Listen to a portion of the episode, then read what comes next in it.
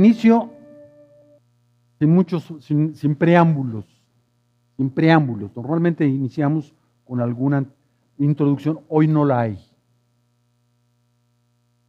De repente se ve a lo lejos, casi a dos kilómetros de distancia, una tremenda nube de, de polvo, polvo del desierto, polvo que se levanta de manera muy eh, repentina. Lo están observando y vienen 40 mil soldados a enfrentarse contra el ejército más poderoso de ese momento, que es el de Jericó. Estamos hablando de una historia de más de 2.500 años de antigüedad. Marcha este ejército que está levantando esta polvadera, este polvo, hacia la gran fortaleza de Jericó. Una fortaleza tremendamente protegida, la más antigua de esa época, no porque fuera muy bien construida, sino porque ha soportado los embates de muchas guerras, de muchas invasiones, y no han logrado invadirla, no han logrado derrotarla. Jericó es una fuerza militar mundial en ese momento. Los cananeos están preparados para recibir a ese gran ejército que viene de 40 mil personas. Los cananeos, aunque están asustados, aunque han oído de las grandes hazañas que ha tenido ese ejército de Israel que viene en contra de los cananeos, de esta fortaleza de Jericó, no obstante que saben que ellos han tenido varias victorias, ellos son, han sido más victoriosos porque en los siglos han demostrado que ellos son grandes militares. Es una potencia mundial en materia de armas. Ellos cuentan con arqueros muy eficaces, capaces de lanzar una flecha casi a 500 metros con efectividad. Ellos cuentan con lanceros que han tenido una gran preparación en el campo y en las guerras. Los escudos que ellos usan son escudos reforzados con objeto de que no entren ni las flechas, ni las espadas, ni las lanzas. Ellos tienen estrategias militares que han sido comprobadas y les han permitido no solamente sobrevivir, sino emanciparse. Y por si fuera poco, ellos cuentan, en este momento que vienen esos 40 mil soldados del ejército de Israel, ellos cuentan con siete aliados, siete países que han estado aliados para que combatan a este ejército de Israel. Y por si fuera poco, sus murallas, nueve metros de altura, doble muralla, cuatro metros de espesor de cada muralla, imbatibles. En este momento se encuentra eh, Jericó. Ellos están temerosos, como ya sabía, ya sabemos que Josué envía dos espías, esos dos espías tienen contactos con Rab, y Rab les dice, están temerosos, pero Sí están temerosos, claro que sí, pero tan están confiados en que ellos van a salir adelante ante este embate, a esta posible invasión que quiere hacer el ejército de Israel, que no evacúan a nadie. Más tarde nos damos cuenta que hay una gran matanza contra todos los que estaban ahí habitando. No lo evacúan, no se preocupen, les dicen los cananeos de Jericó a su pueblo. Nosotros vamos a salir adelante como siempre hemos salido.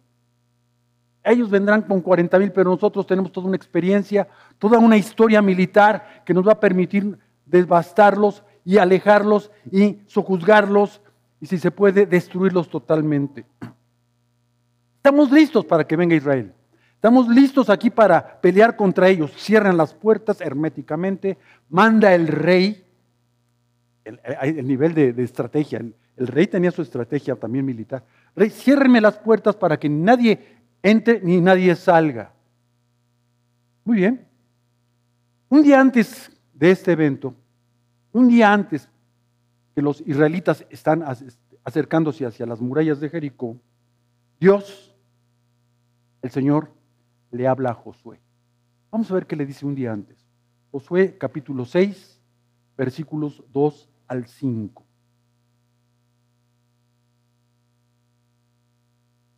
como todos son muy curiosos, yo sé que van a buscar Josué, capítulo 6, versículos 2 al 5. Esto es lo que le dice el Señor a Josué un día antes de la batalla, un día antes de que se acerquen. Entonces Dios le dijo a Josué, Esto es lo que le dijo. ¿eh? estoy leyendo una traducción, la, traducción que se llama lenguaje actual. Lenguaje actual. Fíjense lo que le dice el Señor a Josué. Josué, voy a poner en tus manos a Jericó. Voy a poner en tus manos a Jericó. Voy a poner en tus manos a su rey. Voy a poner en tus manos a sus mejores soldados. Versículo 3. Tú y tus soldados, Josué, marcharán alrededor de la ciudad una vez al día durante seis días. Delante del cofre del pacto irán siete sacerdotes, la formación. Cada uno de ellos con una trompeta. Mira, Josué, el séptimo día, todos van a marchar siete veces alrededor de la ciudad mientras los sacerdotes van a tocar sus trompetas. Hasta ahí nada más, hasta el versículo 5. Esto es lo que Dios le dice a Josué. Le revela, Dios le revela la estrategia a Josué para invadir Jericó. Una estrategia rara. Una estrategia extraordinariamente rara, fuera de lo común. Y nota algo, no le pide su opinión a Josué. Oye, Josué, ¿qué opinas de lo que te estoy diciendo? No, pues una estrategia rarísima. Josué había ya peleado dos batallas cuerpo a cuerpo con otras dos reyes que están ahí en la palabra. Y ahora eh, Josué escucha una estrategia de guerra, una estrategia militar extraordinariamente rara, extraordinariamente difícil de aceptar mentalmente. No tiene una gran lógica. De hecho, no tiene nada de lógica. Sin embargo, el Señor no le pide la opinión a Israel, a, Josué, porque esa es su voluntad. Qué duro, ¿no? Al militar, al generalísimo Josué, que viene comandando 40 mil y que tiene un pueblo a su cargo de casi más de un millón de personas, ¿No le pide su opinión? Simplemente no le pide su opinión y esa es la respuesta que le da Josué a esa estrategia. Vamos al versículo 6. Vamos a leer del 6 al 16. Esa es la respuesta que le da Josué a la rara estrategia que le da el Señor. Josué reunió a los sacerdotes, si es el, del 6 al 16. Josué reunió a los sacerdotes y les dijo, vamos, levanten el cofre del pacto. Siete de ustedes irán al frente del cofre tocando sus trompetas. Después le dijo a sus hombres, a los soldados, comiencen a marchar alrededor de la ciudad. La guardia avanzará al frente del cofre del pacto, lista para el combate. Tal como Josué lo había ordenado, es esta palabra, tal como lo dijo él, primero avanzó un grupo especial de hombres armados. Luego siguieron los sacerdotes que tocaban las trompetas sin parar. Después se pusieron en marcha los sacerdotes que llevaban el cofre del pacto. Y cerraba la marcha otro grupo de hombres armados. Josué les había dicho a sus hombres, vayan en silencio, no se dejen oír, pero cuando yo les diga que griten, ustedes van a gritar con todas sus fuerzas. Versículo 11. Este grupo de hombres llevó el cofre del pacto alrededor de la ciudad y después volvió al campamento para pasar la noche. Ese es el día cero. versículo 12. A la mañana siguiente, Josué se levantó temprano y mandó a los sacerdotes que volvieran a llevar el cofre del pacto.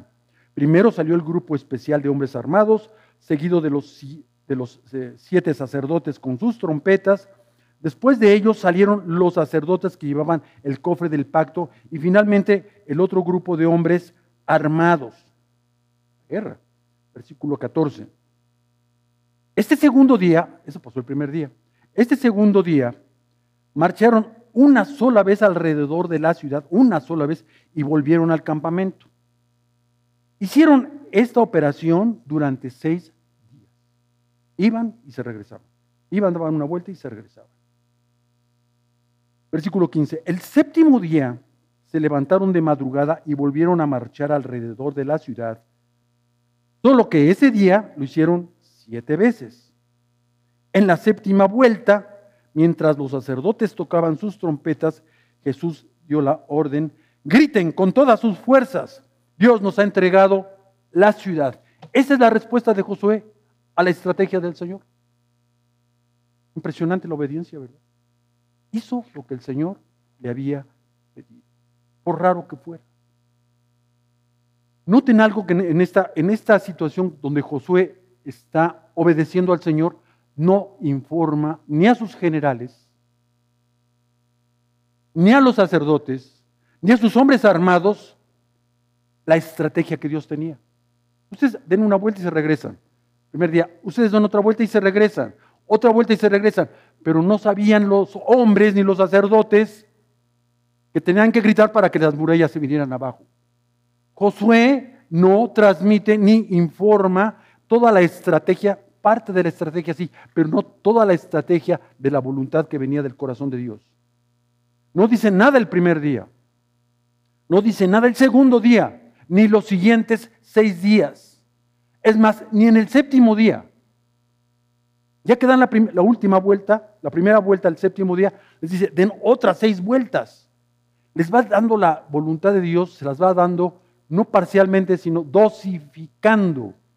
Hoy toca hacer esto, mañana toca hacer esto, y lo hacen. Y así hasta llegar al séptimo día. Y aquí viene lo que yo pensé. Están apuntando lo que pensó Sergio.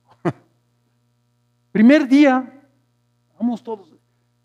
Ahora sí, va el ejército, van los sacerdotes, van los que van a tocar la trompeta, van los otros que van, a, van levantando el arca del pacto.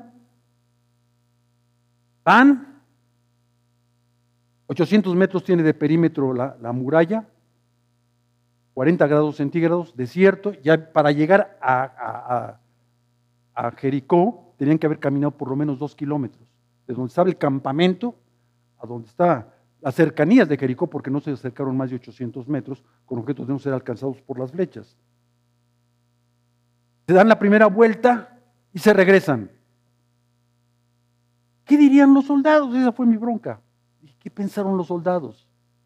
¿Qué pudieron haber pensado sobre todo eh, eh, la tropa, los generales, los capitanes. Muy bien, Josué. Esto así se hace. Primero debemos conocer el terreno y sus condiciones. No, no vamos a llegar así como que al Viva México y a ver qué pasa. No, no, no, no, no. Vamos a ver cómo está el terreno, sus condiciones. Vamos a identificar puntos débiles, puntos fuertes, distancias. Vamos a medir la fuerza del viento, lo que ustedes quieran y manden. Los, los primeros días ellos estaban muy contentos porque estaban haciendo las cosas con la lógica militar. Me encontré este libro que se llama El arte de la guerra. No sé quiénes lo hayan leído. ¿Sí? Varios de ustedes ya lo han leído. Este es un libro que se escribió 400 años antes de Jesús. Y aquí vienen en 13 capítulos todas las estrategias específicas para ganar una guerra. ¿Por qué, lo, lo leemos ahora? Porque ahora las guerras son comerciales. Hay mucha competencia, ahora, ahora no hay enemigos de, flechas y de, o de pistolas, ahora los enemigos son competencias, competencia entre empresas, etc. El arte de la guerra se llama. El libro, lo pongo por acá. Para... Un libro que habla, pero con una claridad grandiosa, de cómo establecer una estrategia militar, cómo ir, cómo llegar, cómo avanzar, cómo derribar, identificar con nueve, puntos se identifican las, las, eh, las cualidades y las debilidades y fortalezas de los, de los enemigos. Ellos no tenían este libro, obviamente, pero mira, si hubiera habido este libro en aquel tiempo, Josué ha leído este libro. Sin duda, pues estamos el primer día, no peleamos, no teníamos por qué pelearnos, no teníamos por qué ir, a, a guerrear en un terreno desconocido, con un enemigo desconocido, que sabemos que es muy fuerte, que está amurallado. Eso fue muy bueno, Josué.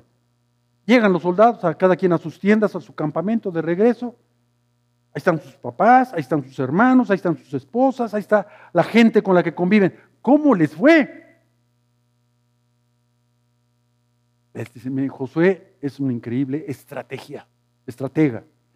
Fuimos, dimos una vuelta y nos regresamos. Ya sabemos algo del terreno. Por favor, sigan orando. ¿O no? Familiares, hay que seguir orando. Hay que seguir orando. Segundo día, segunda vuelta.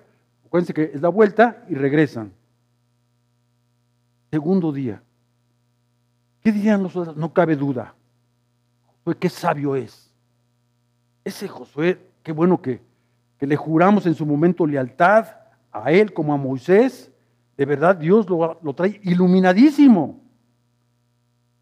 Hoy en día nosotros no solamente ya vimos el terreno y ya sabemos el nivel de muralla que tienen. No nos habíamos dado cuenta de lo importante que es esa muralla. No la vamos a poder atacar. Con, lo que, con las armas que traemos, no la vamos a poder atacar. Josué debe tener una estrategia diferente que tumbar y derribar esa muralla. Tal vez las puertas, dijeron algunos, pues sí, es muy posible. Oye, ese Josué, qué, qué bárbaro, qué bueno que venimos comandados por alguien tan importante, tan abusado, tan militar, tan todo lo que ustedes quieran. Llegan a sus tiendas. Ahí está la familia, ahí están los amigos que no, que no están en, los, en el ejército. ¿Cómo les fue? Muy bien. La, palabra, la palabra, ¿cómo te fue? Muy bien. Esa es la palabra que andamos usando muchísimo, casi siempre. Nunca decimos, ah, me duele. No, no, no, nada. Muy bien. Muy bien. Fíjate que hoy papá y mamá le están contando a ellos. Fuimos, ya sabemos el tipo de muralla que tiene. Impenetrable, doble muralla. Ya confirmamos el nivel de muralla de, la, forma en que la construyeron, pues, había aguantado ya muchas batallas esa muralla, esa doble muralla. Imposible vencerla, ¿eh? por ahí. Pero ya se nos ocurrieron túneles. Es lo que estoy pensando, acuérdense. Ya se nos ocurrieron hacer unos túneles. Lo que no sabían es que la muralla tiene cuatro metros para abajo de profundidad más los nueve metros de arriba. Túneles. Oye, qué bien. Me parece muy bien toda esa, esa parte.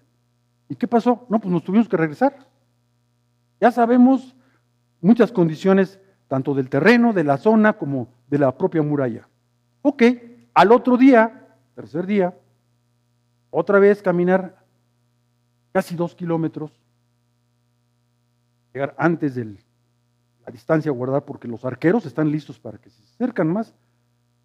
Los arqueros cananeos, además muy, muy eficaces, yo no sé si tenían otras armas, ya no pude localizar si tenían otras armas para combatir los cananeos, pero eran muy buenos. Por lo menos tenían sus arqueros. A la vuelta, todos pendientes, ya sabemos el terreno, ya sabemos la muralla, ya sabemos a la puerta, ya identificamos cuántos arqueros hay por allá. Perfecto. Yo creo que hoy es el día, empezamos a darles, a darle su merecido. Vamos a darles. Hoy seguro que haremos, por lo menos vamos a hacer una intentona como, vamos a hacer como que como dicen los boxeadores, round de sombra. O sea, un round de sombra, y vamos a hacer una simulación como que los atacamos a ver qué hacen. Yo creo que hoy viene a hacer eso. ¿No? Dice, regresense. Pues, no hicimos ni la intentona. Yo creo que Josué trae una, una situación más espiritual. Quiere que confiemos entre nosotros mismos y en el Señor. Yo creo que por ahí va el asunto. La, estrategia de, no nada más es militar, también es espiritual. Yo creo que quiere que estemos más espiritualmente, estemos más seguros de que Dios nos va a dar la victoria. Ya van platicando de ellos, son, son dos kilómetros que no platicarían entre ellos. Llegan a sus tiendas, a su campamento. Qué rápido los vencieron. No, no, no, no peleamos. No hemos peleado con ellos todavía. ¿Qué pasó? Josué está midiéndonos los alcances espirituales que tenemos. Qué bien está eso. los, familiares así como un poquito sacados de onda. Bueno, es el tercer día, seguro mañana. Cuarto día, cuarta vuelta, y se regresan. Tenemos que darle el beneficio de la duda a Josué. No atacamos hoy, algo está pensando él más. Hay que darle el beneficio de la duda. Acuérdense con los otros dos reyes que nos llevó a pelear, los enfrentamos y les, ganamos. Dios nos dio la victoria a través de Josué. Hay que darle ese beneficio de la duda a Josué de que está haciendo las cosas correctamente. Tal vez entre nosotros no hay mucha unión. Un ejército sin unión es un ejército perdido. Yo creo que espiritualmente necesitamos irnos más profundo, más oración o más lectura de la palabra. ¿Alguien de nosotros no ha diezmado? Algo está pasando, pero creo que la parte es espiritual. Yo le daría espiritualoides. Son espiritualoides, son cosas que no tienen que ver con la palabra, ni con el Espíritu de Dios, ni con el Espíritu de Jesús en nuestras vidas. Son espiritualoides. Tratan de hacer lógica la fe a través, usando la palabra, usando las experiencias, los testimonios. Y les preguntan a sus familiares, ¿y ahora qué pasó? Otra vez fueron rápido y vinieron muy rápido. ¿Qué pasó? Estamos en la coinonía. La coinonía es la unión de la iglesia, la unión fraterna, la unión amorosa que, que tenemos aquí. Eso se llama coinonía desde el punto de vista griego. Quinto día, quinta vuelta y regresense. Ya los soldados están inquietos. Los generales también ya se empiezan a inquietar. Y empiezan los generales a, reunirse con Josué. Oye, Josué, ¿qué onda? ¿Cuál? ¿Qué está pasándote? El plan no era dar vueltas y regresarnos. El plan era llegar, invadir, eliminar a los, a los cananeos y seguir hacia Canaán, que es la tierra prometida. Dios nos dio esa tierra prometida. No entendemos por qué nos... Ya va ser el quinto día, cinco vueltas, nos regresamos y no pasa nada.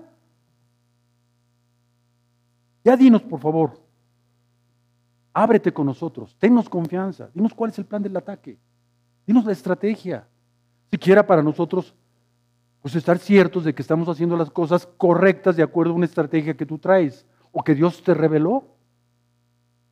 Ya conocemos el terreno, ya conocemos los puntos débiles. Salud. ¿Qué más tenemos que hacer? Ya sabemos que es una doble muralla, ya sabemos que tenemos que hacer hoyos o tenemos que ver cómo le hacemos para lanzar a las personas y libren la muralla de brinquito, ¿no? Y Josué en silencio. Regresan a sus tiendas, los ven a los ojos, los soldados ven a los ojos a sus familiares, por favor no me pregunten. No me pregunten, no nos pregunten, no sabemos qué está pasando. Pero aquí estamos ya de regreso. Sexto día. Sexta vuelta y regreso. No es posible. Los soldados, esto no puede ser. Hay cambio de planes. Siempre no vamos a Canaán.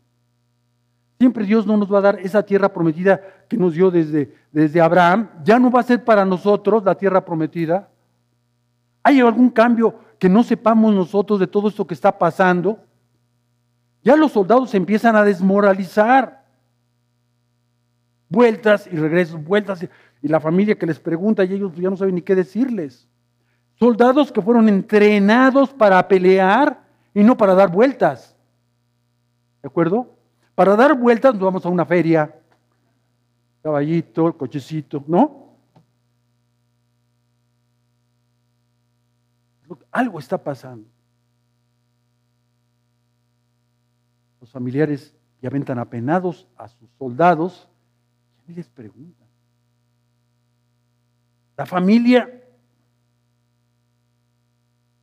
ahí viene tu hermano, este, ponte a barrer, ponte a hacer esta cosa, no pregunten quiere descansar. El hermano, imagínense la cara de los soldados que llegaban a sus tiendas. No puede ser. Seis días perdidos, dando vueltas. Ni sabemos para qué estamos aquí. ¿Estará bien Josué? Estoy señalando a mi cabeza. ¿Estará bien Josué? ¿No le trastornó el poder? No, no, no. ¿Qué, es lo que le está pasando a Josué? ¿Por qué no nos dice bien a qué venimos? Ya no sabemos a qué venimos. Ya no sabemos a qué venimos. Se duermen. Séptimo día. Séptima vuelta, pero no hay regreso. En la mañana, imagínense, soldados ya cansados, desmoralizados, sacados de onda. Órale, mis soldados, vámonos a dar vuelta, la séptima vuelta, séptimo día. Órale, vámonos, párense. Espérate, ahí voy, mano, espérate. Iré con mi espada, no pesa mucho, mejor la dejo, no sé. Los soldados están apachurrados. ¿A qué vamos? Ustedes obedezcan, los generales, ustedes obedezcan. Oye, pero son casi dos kilómetros al del campamento a donde, al punto de reunión cercano a Jericó. Y los otros dos regresos, ya hemos estado caminando kilómetros y kilómetros. Y Josué no nos dice nada y no hacemos nada. Vámonos, ustedes son soldados y ustedes juraron obediencia y ustedes tienen que obedecer las órdenes de Josué. Así que vamos, ya no son nuestras. Ya no eran órdenes de los generales, ya eran órdenes de Josué. Yo no tengo ninguna responsabilidad.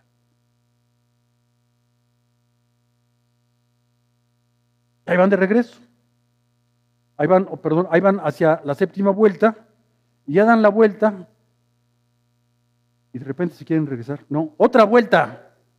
Otra vuelta. Ahora sí es el colmo, ¿no? Otra vuelta. Otra vuelta. ¿Qué más? Eso es todo, les dice. No les voy a decir nada. Den otra vuelta. El mismo día otra vuelta. Ahora sí ya nos regresamos. No, otra vuelta. Y otra vuelta, y las cinco y las seis. Y cuando están dando la séptima vuelta, les dice, griten con todas sus fuerzas. Y tocan las trompetas, un sonido permanente, como si no respiraran los que tocan las trompetas.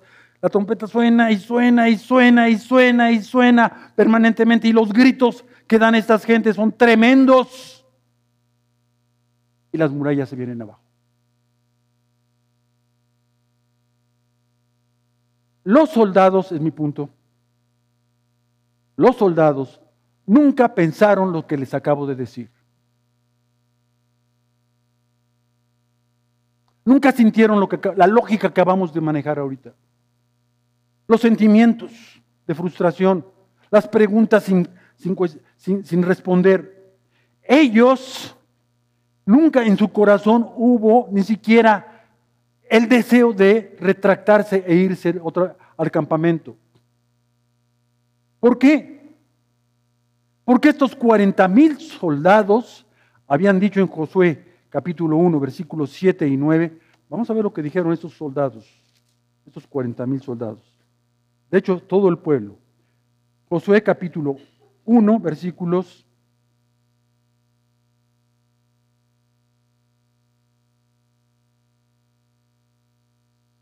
Dieciséis, perdón. Dieciséis, sí. El 7 no es lo que Dios le dijo a Josué. Ellos le respondieron a Josué, o sea, los soldados, cuando es nombrado Josué, haremos todo lo que nos has pedido e iremos donde tú quieras te obedeceremos en todo, como obedecimos a Moisés, siempre y cuando, esa fue la única condición que pusieron, nuestro Dios te apoye como apoyó a Moisés. Si alguien no te obedece, será condenado a muerte. Lo único que te pedimos es que seas fuerte y valiente. Lo único que te pedimos es que seas fuerte y valiente. Dios días antes le había dicho exactamente lo mismo. Solo te pido que, seas, que te esfuerces y seas valiente. En el corazón de ellos, aunque hay una palabra que vamos a, ver, leer ahorita en el Nuevo Testamento, todavía no la habían escuchado, pero esa palabra estaba sembrada desde un principio, desde cuando ellos creyeron en Dios, ellos confesaron a Dios como su único Dios verdadero en sus vidas. Estos 40 mil soldados, había una palabra también que, estaba en ellos, no como tal, no literal, pero sí la actitud de ellos demuestra que estaban creyendo en esta palabra que vamos a leer en eh, Segunda de Corintios, Segunda de Corintios, capítulo 10, versículo 4.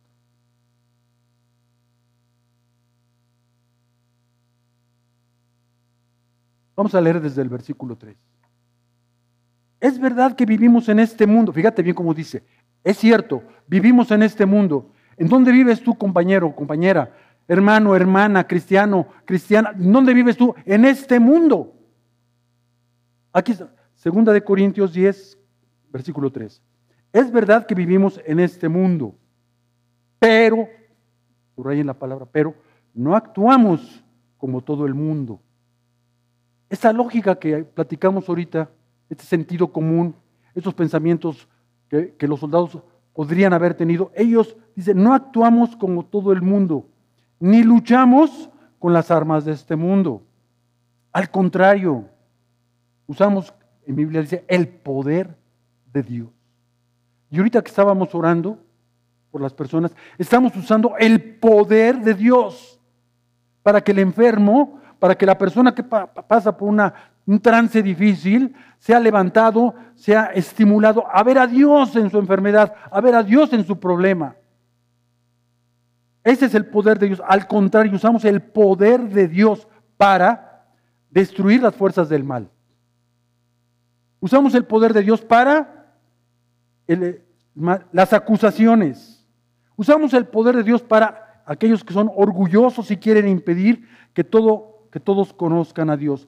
Para tres cosas usamos el poder de Dios. Para destruir las fuerzas del mal. ¿Y cuáles son las fuerzas del mal? No solamente son las espirituales o las malignas, las obscuras, las que vienen de espíritus del averno, de los demonios sino también la maldad que proviene de las personas. El poder de Dios es para enfrentar todo lo que pudiéramos llamar aquí, le dice fuerzas de maldad. No sé cómo diga la, la, versión Reina Valera. ¿Cómo dice? La, la Reina Valera, ¿cómo dice? En ah, somos humanos. Usamos las armas poderosas, no las del mundo, para derribar fortalezas. Derribar fortalezas. Y una fortaleza, sabemos, es algo que se, que se construye acá, nuestra, como las murallas de Jericó. Se construye en nuestra mente, en nuestro corazón, y la levanta, y ahí vive un señor, un eh, feudal que está dominándote tu carácter, está dominándote tus finanzas, está queriendo dominar eh, tu sexo, está queriendo dominar tus estudios, está queriendo dominar tu trabajo. Ahí se levanta la fortaleza. Por alguna razón hubo un descuido en el cristiano, en la cristiana, y se levantó esta fortaleza. Y ahí está, hay un rencor, hay una falta de perdón, y hay una, fortaleza ahí con, con un señorcito que está adentro, como el rey de Jericó. Y se ha levantado esta fortaleza. Y dice la palabra de Dios que el poder de Dios va a derribar esa fortaleza porque nuestras armas no son carnales, son espirituales para que esas fortalezas sean derribadas con el poder de Dios. No con el, tu buen ánimo, ni con tus buenas vibras, como decíamos ahorita en la oración. Ni con, declaro que soy. No, no, esa parte es del mundo. Esa es la sabiduría del mundo. Tú puedes, tú quieres. Si tú quieres, tú puedes y, líbrate y aléjate y despliégate. No, es el poder de Dios el que nos va a liberar de las fuerzas del mal, de las fortalezas que se han levantado en nuestras vidas o que se quieren levantar en nuestras vidas. Es que ya fui, eh, recurre uno a todas las instancias, está muy bien que vayamos a las instancias, porque para eso son para ayudarnos. Vamos con los consejeros, los psicólogos, vámonos, tengo una hija que tiene un doctorado en psicología, e, ella atiende a mucha gente, ayuda a mucha gente, pero estamos en la esfera del mundo. El mundo tiene muchas cosas buenas para ayudar a la gente, pero los cristianos tenemos algo insuperablemente mejor que las cosas buenas que tiene el mundo, que es el poder de Dios. No recurras nada más a las cosas buenas que tiene el mundo, los médicos buenos. Me han operado a mí los médicos. Qué bueno, porque tenía una hernia también yo, este, que, me fue operada y ahora ya puedo pues, no cargar los 500 kilos de antes, pero... Puedo cargar todavía Nancy con una mano. Está bien que recurramos a ellos, nos ayudan mucho las técnicas, la homeopatía, la medicina eh, herbolaria. son cosas buenas, de verdad. Pero tú y yo tenemos, tú eres el hijo de Dios, tú eres una hija de Dios, tenemos el poder de Dios insertado en nosotros para usarlo y destruir fortalezas. Una enfermedad, yo no estoy exento de ninguna enfermedad, pero sí tengo el poder de Dios para enfrentar esa enfermedad. Y si Dios quiere quitármela, me la va a quitar, y si no, como a Pablo, hasta que se muera. Dios va a ser glorificado en mi vida con esa enfermedad, curándome esa enfermedad o quedándome yo con esa enfermedad, con ese problema. ¿Cuál problema pudiera ser muy fuerte? Pues después de los cánceres que hay, no sé cuáles otros más podrían ser fuertes. Tal vez no tengo, no tengo empleo, ya yo les he comentado, dos años sin empleo, más de 100 currículums, 40 entrevistas y nada. Llegó el momento, como Moisés, me senté. Y cuando yo me senté, vino la respuesta de Dios. Como esta vuelta, estas vueltas que dieron estas gentes. La séptima vuelta, griten. Oye, pero no es lógico, griten. La lógica no tiene cabida en la fe. O lo ponemos lógico o creemos que Dios lo puede hacer con su poder. Pero no solamente son fuerzas del mal, también son las acusaciones. Y luego viene la, tercera, que es la altanería. Y la altanería busqué qué significaba la altanería en este versículo. Y es todo lo que se oponga a la verdad de Dios. ¿Qué es lo que se puede oponer a la verdad de Dios? Muchas cosas. La idolatría. La idolatría se opone a la verdad de Dios. ¿Qué otra cosa se puede oponer? Los ateos. Definitivamente yo no creo en Dios. Ese es un ateo. Los agnósticos. Mira, yo ni afirmo ni niego. Así, se, la, así se la rifan los, agnósticos. Yo no, ni, afirmo ni Si hay comprobación, tal vez crea. Si no hay comprobación, tal vez nunca. Yo, pero yo no afirmo ni creo. Yo no le voy a ningún partido político, ¿no? Yo soy apartidista. A veces es un agnóstico político. Pero en cuanto a la verdad de Dios, un agnóstico es, bueno, pues es lo que dice la Biblia. Hay otros, otros libros sagrados también tiene sus verdades seguramente. Yo no creo ni niego. Otra oposición abierta a la verdad de Dios son los escépticos. Quieren que, la palabra de Dios, quieren que la fe que se hay en la palabra se compruebe. Yo soy escéptico. Muchos de nuestros jóvenes se han convertido en escépticos.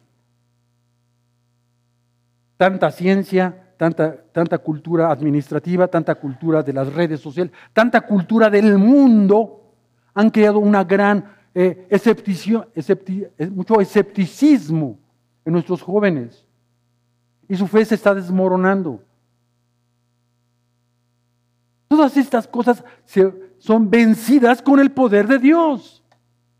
Está muy bien que ores, está muy bien que, que pidas oración, pero este, este mensaje es para ti, no para los demás. Para ti. Si estás pasando por una situación donde puedes dudar, no crees ni aceptas, o das, empiezas a dar cabida a otras verdades del mundo, estamos hablando de la esfera de Dios, del reino de Dios. El reino de Dios está sobre todas las esferas, la del mundo, la de la naturaleza, incluyendo al universo, la del espiritual, donde, están todos los espíritus demoníacos y todo el espíritu del hombre que sale para hacer su voluntad. Estos 40 mil hombres estaban venciendo todo lo que estamos platicando con el poder de Dios. Ellos tenían fe, ellos habían dicho, lo habían dicho claramente. Solo pedimos que Josué siga teniendo la claridad de Dios. Y si nosotros creemos que Él tiene la claridad de Dios, yo voy donde Él diga.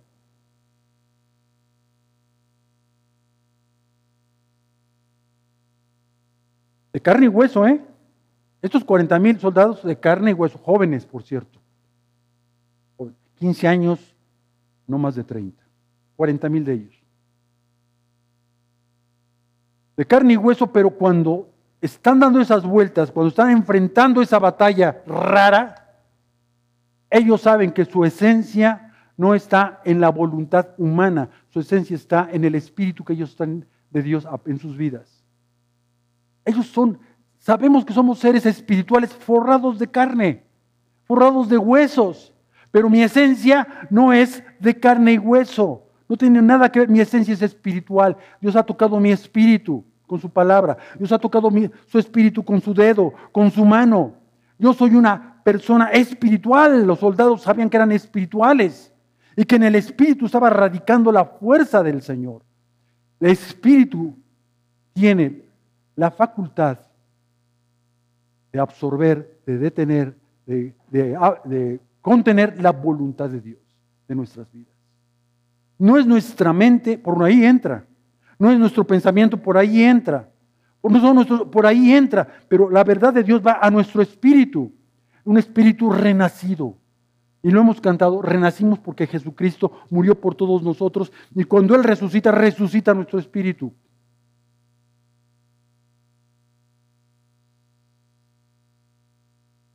Tenían toda la razón los soldados para detenerse. En la primera, en la segunda, en la tercera, en la... Toda la razón les iba a asistir. Nadie de aquí, lo, soldado, ¿por qué te desististe? ¿Por qué te detuviste? ¿Por qué te regresaste? ¿Hay alguien que esté inconforme por lo que está haciendo este soldado? Nadie le hubiera levantado la mano. Tiene razón, es lógico, él pudo haberse detenido. ¿Qué hubiera pasado si se detienen los soldados, algunos o todos ellos? ¿Qué hubiera pasado si yo me detengo en la cuarta vuelta? Yo, yo ya no voy a dar vueltas. En la, en último día de donde das seis vueltas, yo ya no voy a dar más vueltas. ¿Qué pasa si se detienen los soldados? ¿Qué pasa? A ver, les pregunto. No pasa nada. No hay Jericó, no hay invasión. Cuando tú y yo nos detenemos, nada pasa. Otra enseñanza que nos dan. Si tú y yo nos detenemos, nada cambia. No, no, le, no puede haber cambios. No pueden hacer la gloria de Dios, no pueden hacer el milagro, no pueden hacer lo que Dios ha previsto para sus hijos, porque tú y yo estamos detenidos. Si esos soldados se detienen, nada cambia. Nada nace, nada pasa, nada se origina. Yo puse aquí una formulita de matemática aplicada a la parte espiritual o al revés. Todo espíritu detenido se paraliza. Espíritu detenido igual a parálisis. Si tu espíritu se detiene, tendrás razón. Es que me han pasado muchas cosas. Es que sucedieron. Me quedé sin esto, me quedé sin esto. Tienes toda la razón. ¿Estás detenido? ¿Estás paralizado? No puedes ver adelante.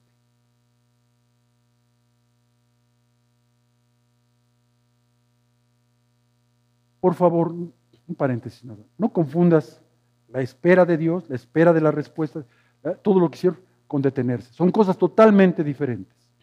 Una cosa es detenerse y otra cosa es esperar que Dios haga su voluntad en el tiempo y en su forma. Son cosas totalmente distintas. Los 40 mil soldados supieron esperar y hasta siete días después y trece vueltas en total, Dios les da la victoria. Tiempo y forma. Siete días, siete días interminables, vergonzosos tal vez, como, como habíamos platicado. Ellos dieron eh, tiempo al tiempo de Dios y dieron la manera de Dios vueltas, trece vueltas. Nunca se detuvieron. Nunca dijeron, oye Josué, ya estuvo bien, ¿no? es mucha vuelta ya, man. Ya, mira, ¿qué te parece si lo dejamos para la otra semana? si, si, si es de vueltas, la otra semana, hay mucho tiempo. Ellos no se detuvieron. Porque cuando el cristiano, te voy a decir una, una cosa muy fuerte. Vamos por terminar. Cuando el cristiano se detiene, el pasado toma el lugar del presente.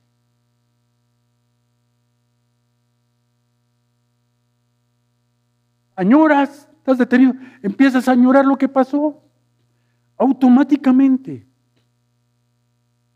Yo tuve siete días o siete épocas de gran éxito cuando tenía los 30 o los 40.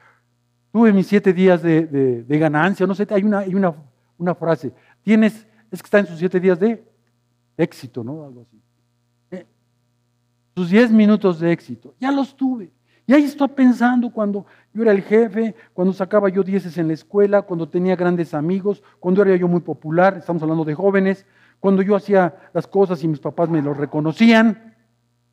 Ahí estamos en el pasado, alimentando nuestro espíritu, detenidos en el pasado. Y no puede ocurrir el presente porque el cristiano, la cristiana está envuelta en tantas cosas del pasado que ahí se ha, se ha fijado, añorando, buscando incluso hasta refugio.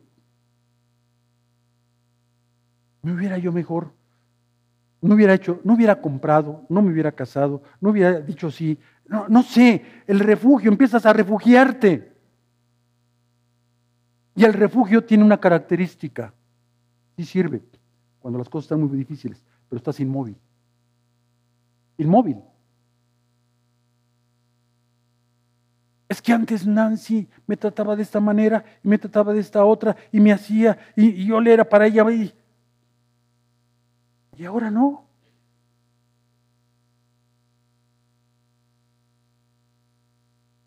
Tiene razón, pues sí debo tener razón o equivocado, no sé. El problema es, no es de Nancy, el problema es mío.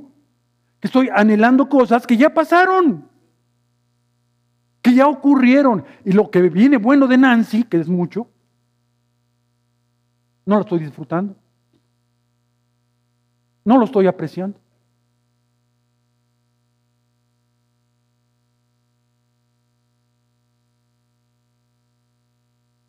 El pasado detiene. Vamos aquí a hablar a los cristianos. Y detiene oír la palabra de Dios. Detiene el, cuando estamos en este, hemos eh, puesto un alto en nuestra vida la palabra de Dios, no la escuchas aunque esté ahí presente.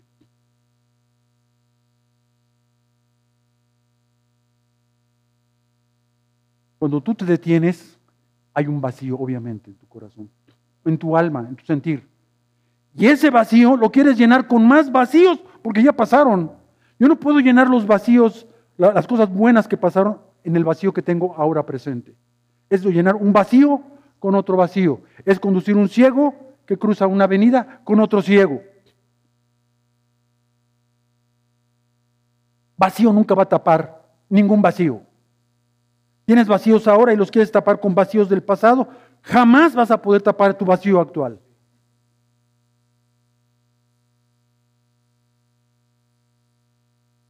Los vacíos solamente se cubren con la presencia de Dios. Y no es pose espiritual hoy de con la presencia de Dios y esperando que Dios haga su voluntad. Ese sí le tapa cualquier vacío, cualquier situación que te esté recriminando. No sé por qué usé la palabra recriminar ahorita. Alguien seguramente aquí se siente culpable por muchas cosas que ya pasaron, irremediables. La presencia de Dios puede llenar ese vacío y le espera que Dios para que te dé la medicina que tú necesitas en tu corazón. No estamos negando las cosas tontas que hicimos, las equivocaciones, llámale como quieras. Eso, ya pasaron. He aquí, todas qué? Son hechas nuevas. No te puedes detener. Esos soldados no se pudieron detener, no quisieron detenerse y siguieron dando, haciendo cosas que no estaban preparados para hacerlas. Y Dios les dio la victoria. Dios gana las batallas. Él es el que gana las batallas. Si tú esperas en Él, tiempo y su forma, su manera de hacer las cosas. Las peores batallas que hoy en día tenemos los cristianos están adentro de nosotros. Hay mucha batalla adentro. Mucha batalla adentro que está haciendo efectos nocivos y que quieren esas batallas del pasado detenernos. Y lo logran. Y lo pueden lograr. Y lo han logrado. ¿Cuál es la enseñanza que nos dan estos 40 mil soldados? No te detengas. No te detengas. Porque vas a una batalla. Y si ya estás en medio de la batalla, espera la treceava vuelta. en la treceava vuelta, Dios va a manifestar su poder y tú lo vas a ver. De otra manera, es una mentira este libro. Todo este libro está basado en el poder de Dios, en lo que Dios quiere hacer en tu vida y en la mía, en lo que ha comprobado que ha hecho en el pasado, lo está haciendo ahora y lo va a seguir haciendo, porque esa es la voluntad de Dios para cada uno de nosotros. Hacer su voluntad. Que tú la conozcas, esperes en ella, aunque sea irreconocible, rara, no sé qué esté pasando en tu vida. No sé cuáles dudas o qué te esté sucediendo, pero a todos, todos tenemos batallas internas muy fuertes. Y sabes que si un soldado se detiene, detiene a los demás. Si un hijo, si, una esposa se detiene en la familia, detiene a los demás. Afectamos a los demás. Aquí no es de que, bueno, pues allá ella, ese es su rollo, es su responsabilidad. No, perdónenme. Somos, si aquí somos un cuerpo y si tengo este dedo apachurrado, me va a doler, no voy a poder ni siquiera saludar, voy a tener así la mano, todo mi cuerpo se le va a reflejar. Imagínense en la familia, en el núcleo, donde Dios ha puesto mucho interés en, sacarnos adelante. Los soldados no se pueden detener. No te detengas, es una gran enseñanza. No te detengas. Y si estás en medio de una batalla, espera la, la treceava vuelta.